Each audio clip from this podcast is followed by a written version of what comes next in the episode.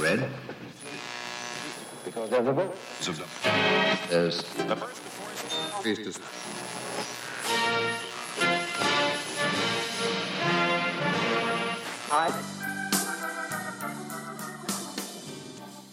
Amici di Radio Italy, ben ritrovati da Rocco Carbonaro. Oggi mi trovo nel cuore di Shanghai per rivedere un amico che un anno fa mi ha fatto un'intervista per il suo sito internet vivishanghai.com. Sto parlando del direttore di appunto di Vivi Shanghai, Michele Soranzo. Per me e per Radio Italy è un grande onore averti come ospite, Michele. Ciao Rocco, grazie. Siamo onorati noi di averti qui da noi in redazione, in studio. Grazie a te. Senti Michele, tu sei l'editore, eh, il direttore di questo eh, sito così importante che è vivishanghai.com, un punto di riferimento per tutti gli italiani che vengono a Shanghai a cercare lavoro. Com'è nata l'idea di Vivi Shanghai? Raccontami un po'. Ma l'idea di Vivi Shanghai è nata un bel po' di anni fa, no? nel 2005 anche forse un po' prima con degli amici, colleghi che adesso hanno cambiato un po' lavoro, diciamo, fanno altro. E l'idea era allora di dare un sito in cui italiani che vivevano a Shanghai e arrivavano a Shanghai avessero un po' una, un centro di riferimento per uh, trovarsi, per scambiare idee. Ricordo che al tempo ancora non c'era Facebook, non c'era LinkedIn, quindi aprire un sito non era una cosa di tutti i giorni come oggi, no? Beh, ti confesso che all'epoca, dieci anni fa, anche io ero uno dei tuoi fans, uno di quelli che andava su Vivi Shanghai per cercare le notizie di lavoro su Shanghai. Eh, tanti infatti ho saputo perché non è che so esattamente tutti cosa fanno, però ho sempre trovato gente che mi ha detto a mia insaputa di aver trovato lavoro, di aver trovato varie opportunità tramite Vivi Shanghai, quindi a qualcosa serviamo, ecco. E gli italiani cosa ti chiedono nelle mail? Beh, nelle email recenti ancora la domanda che fanno più spesso è il lavoro a Shanghai, come trovare lavoro, cosa fare qua a Shanghai, come ci si può vivere, ecco, questa è la domanda che fanno più spesso. Un italiano che viene a Shanghai o in Cina, secondo te che tipo di lavoro può fare?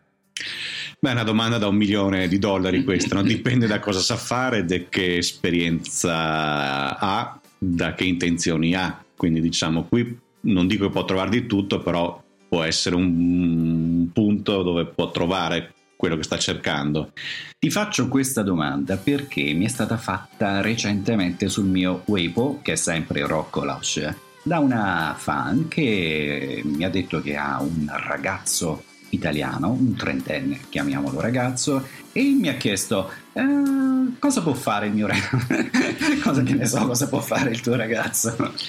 Dovrebbero già avere un'idea di cosa vogliono fare. È arrivata qui gente che non sapeva cosa fare e ha trovato anche delle buone opportunità, poi ha trovato un po' la propria strada ed è arrivata, che ne so, ad aprire anche una trading, fare altro.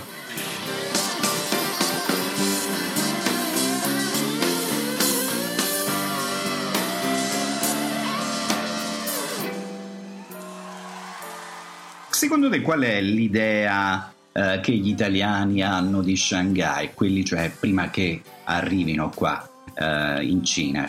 Che, come la immaginano questa città? Ma direi che la immaginano in maniera anche giusta, non vedo troppe differenze, poi se la immagino come una città enorme dove c'è una gran vita, un gran scambio, una gran circolazione di persone, di idee anche e di opportunità e in questo non hanno tutti i torti, magari non la vedono, ecco chiaramente non la vedono a 360 gradi con tutte le piccole cose che noi sappiamo che non vanno, non ci vanno giù. Beh, giusto, eh.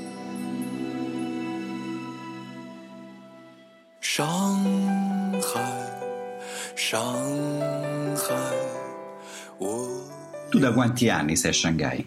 Io sono a Shanghai da 12 anni. Ah, quindi hai battuto. Sì, ho battuto un pelo di poco. Come ti trovi? Ma al momento mi trovo come a casa, vorrei dire, non ho più quelle grosse emozioni che mi dava Shanghai all'inizio, no? quindi è abbastanza ordinaria la, la cosa. Quando dico fuori che vivo a Shanghai mi guardano tutti come se vivessi in paradiso. Com'è cambiata Shanghai in questi anni, Michele? Beh, in 12 anni ho visto tanti cambiamenti, sono arrivato a fine anni 90, inizio, inizio 2000, no? e quindi era una Shanghai diversa da quella che c'è adesso è cambiata sicuramente, ci sono più costruzioni, hanno demolito diverse zone, ne hanno fatte di nuove, e cambiamenti ce ne sono stati tanti. Il fatto che in Cina non si possa usare Facebook, Google è bloccato, eh, ti crea problemi per il tuo lavoro? Beh, crea tanti problemi, sì, a me, ma anche a tanti altri che fanno altri lavori, anche ai cinesi stessi quando vogliono guardare all'estero cosa fanno altre società, altre aziende o vogliono essere informati non proprio sulle news, ecco, sulle novità, però crea problemi a, tutti quanti, rallenta di molto, ecco. E grazie alla tua esperienza di tanti anni all'estero, so che hai scritto anche un libro. Me ne parli un po'? Sì, eh, si chiama Shanghai Mai Dire Mai, è stato scritto nel... Eh, è uscito nel 2013, nell'estate 2013 ed è un po' una somma no, di, di, quanto è stato il lavoro con Vivi Shanghai fino ad ora, fino a quel periodo, in cui si riassumono tutte le domande, il più possibile, non proprio tutto, il più possibile, su come vivere a Shanghai, una grande metropoli cinese. Dove è possibile acquistarlo? Dunque, in libreria, su Amazon, nei vari siti, direi che anche da quest'anno si può trovare nelle bancarelle estive, no? ai mercatini ormai.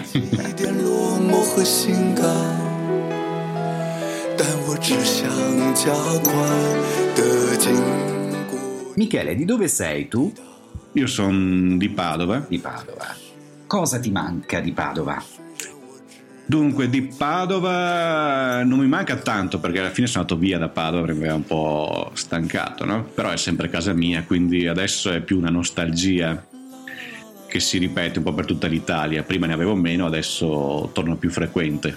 Tu parli benissimo il cinese, sei laureato in cinese e secondo te aiuta il fatto di parlare il cinese vivendo qui in Cina? Perché ci sono tanti italiani che non parlano il cinese, però pensano di venire mm. qui e di, di parlare in inglese. Che ne pensi? Beh, vivere in qualsiasi posto aiuta sempre a parlare la lingua del locale. Mm, pensare di andare avanti, non so, immaginate anche i cinesi che vanno in Italia, se parlasse solo in inglese cosa potrebbero fare, no? Ben poco. Quindi venire in Cina e parlare il cinese è sicuramente un vantaggio. Poi capisco che non tutti lo possono parlare, anche perché è una lingua che richiede tantissimo tempo per essere studiata, quindi chi viene qui e parla l'inglese deve già sapere che ha comunque una, una realtà limitata l'inglese.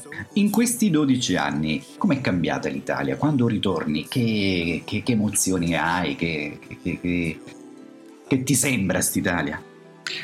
Beh, anche questa è una domanda da un milione di dollari, no?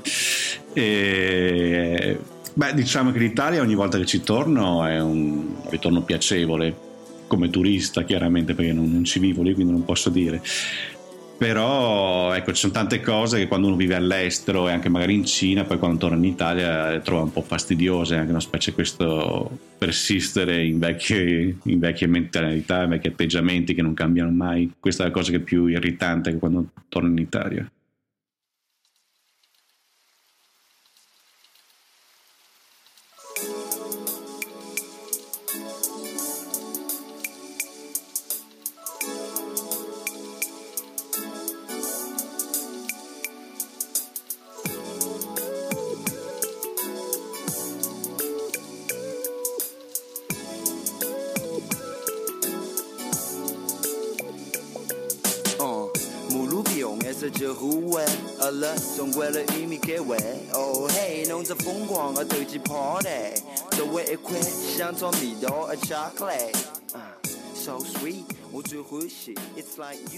Che fai durante il tempo libero, Michele?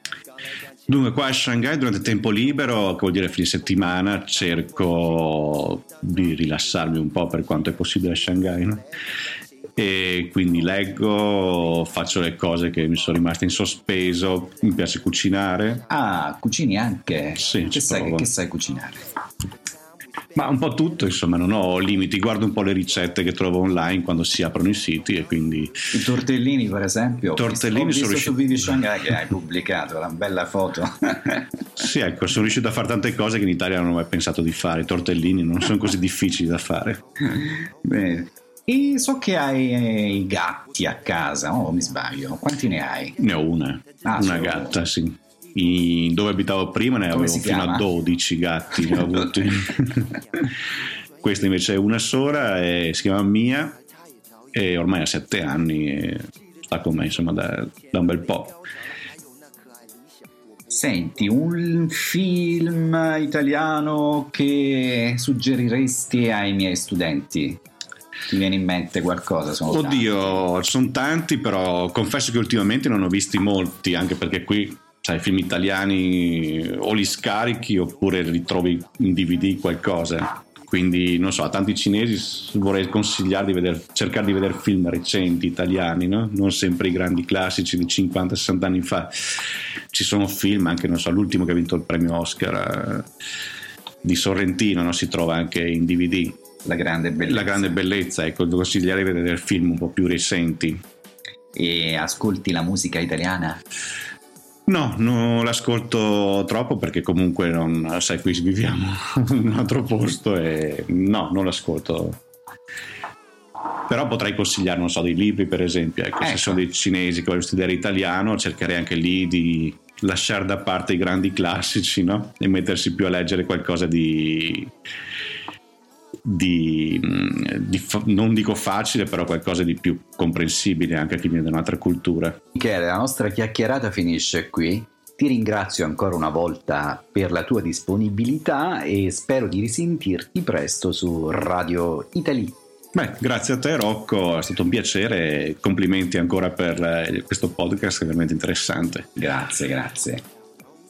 Cari amici vicini e lontani di Radio Italy, la nostra puntata finisce qui. Vi ringrazio per l'ascolto. Vi ricordo di seguirmi eh, sempre qui su Ligi of FM oppure su iTunes Store, potete scaricare i podcast oppure potete visitare il mio Weibo o il mio WeChat che è Rocco Lausch. Grazie ancora e alla prossima puntata. Ciao da Rocco!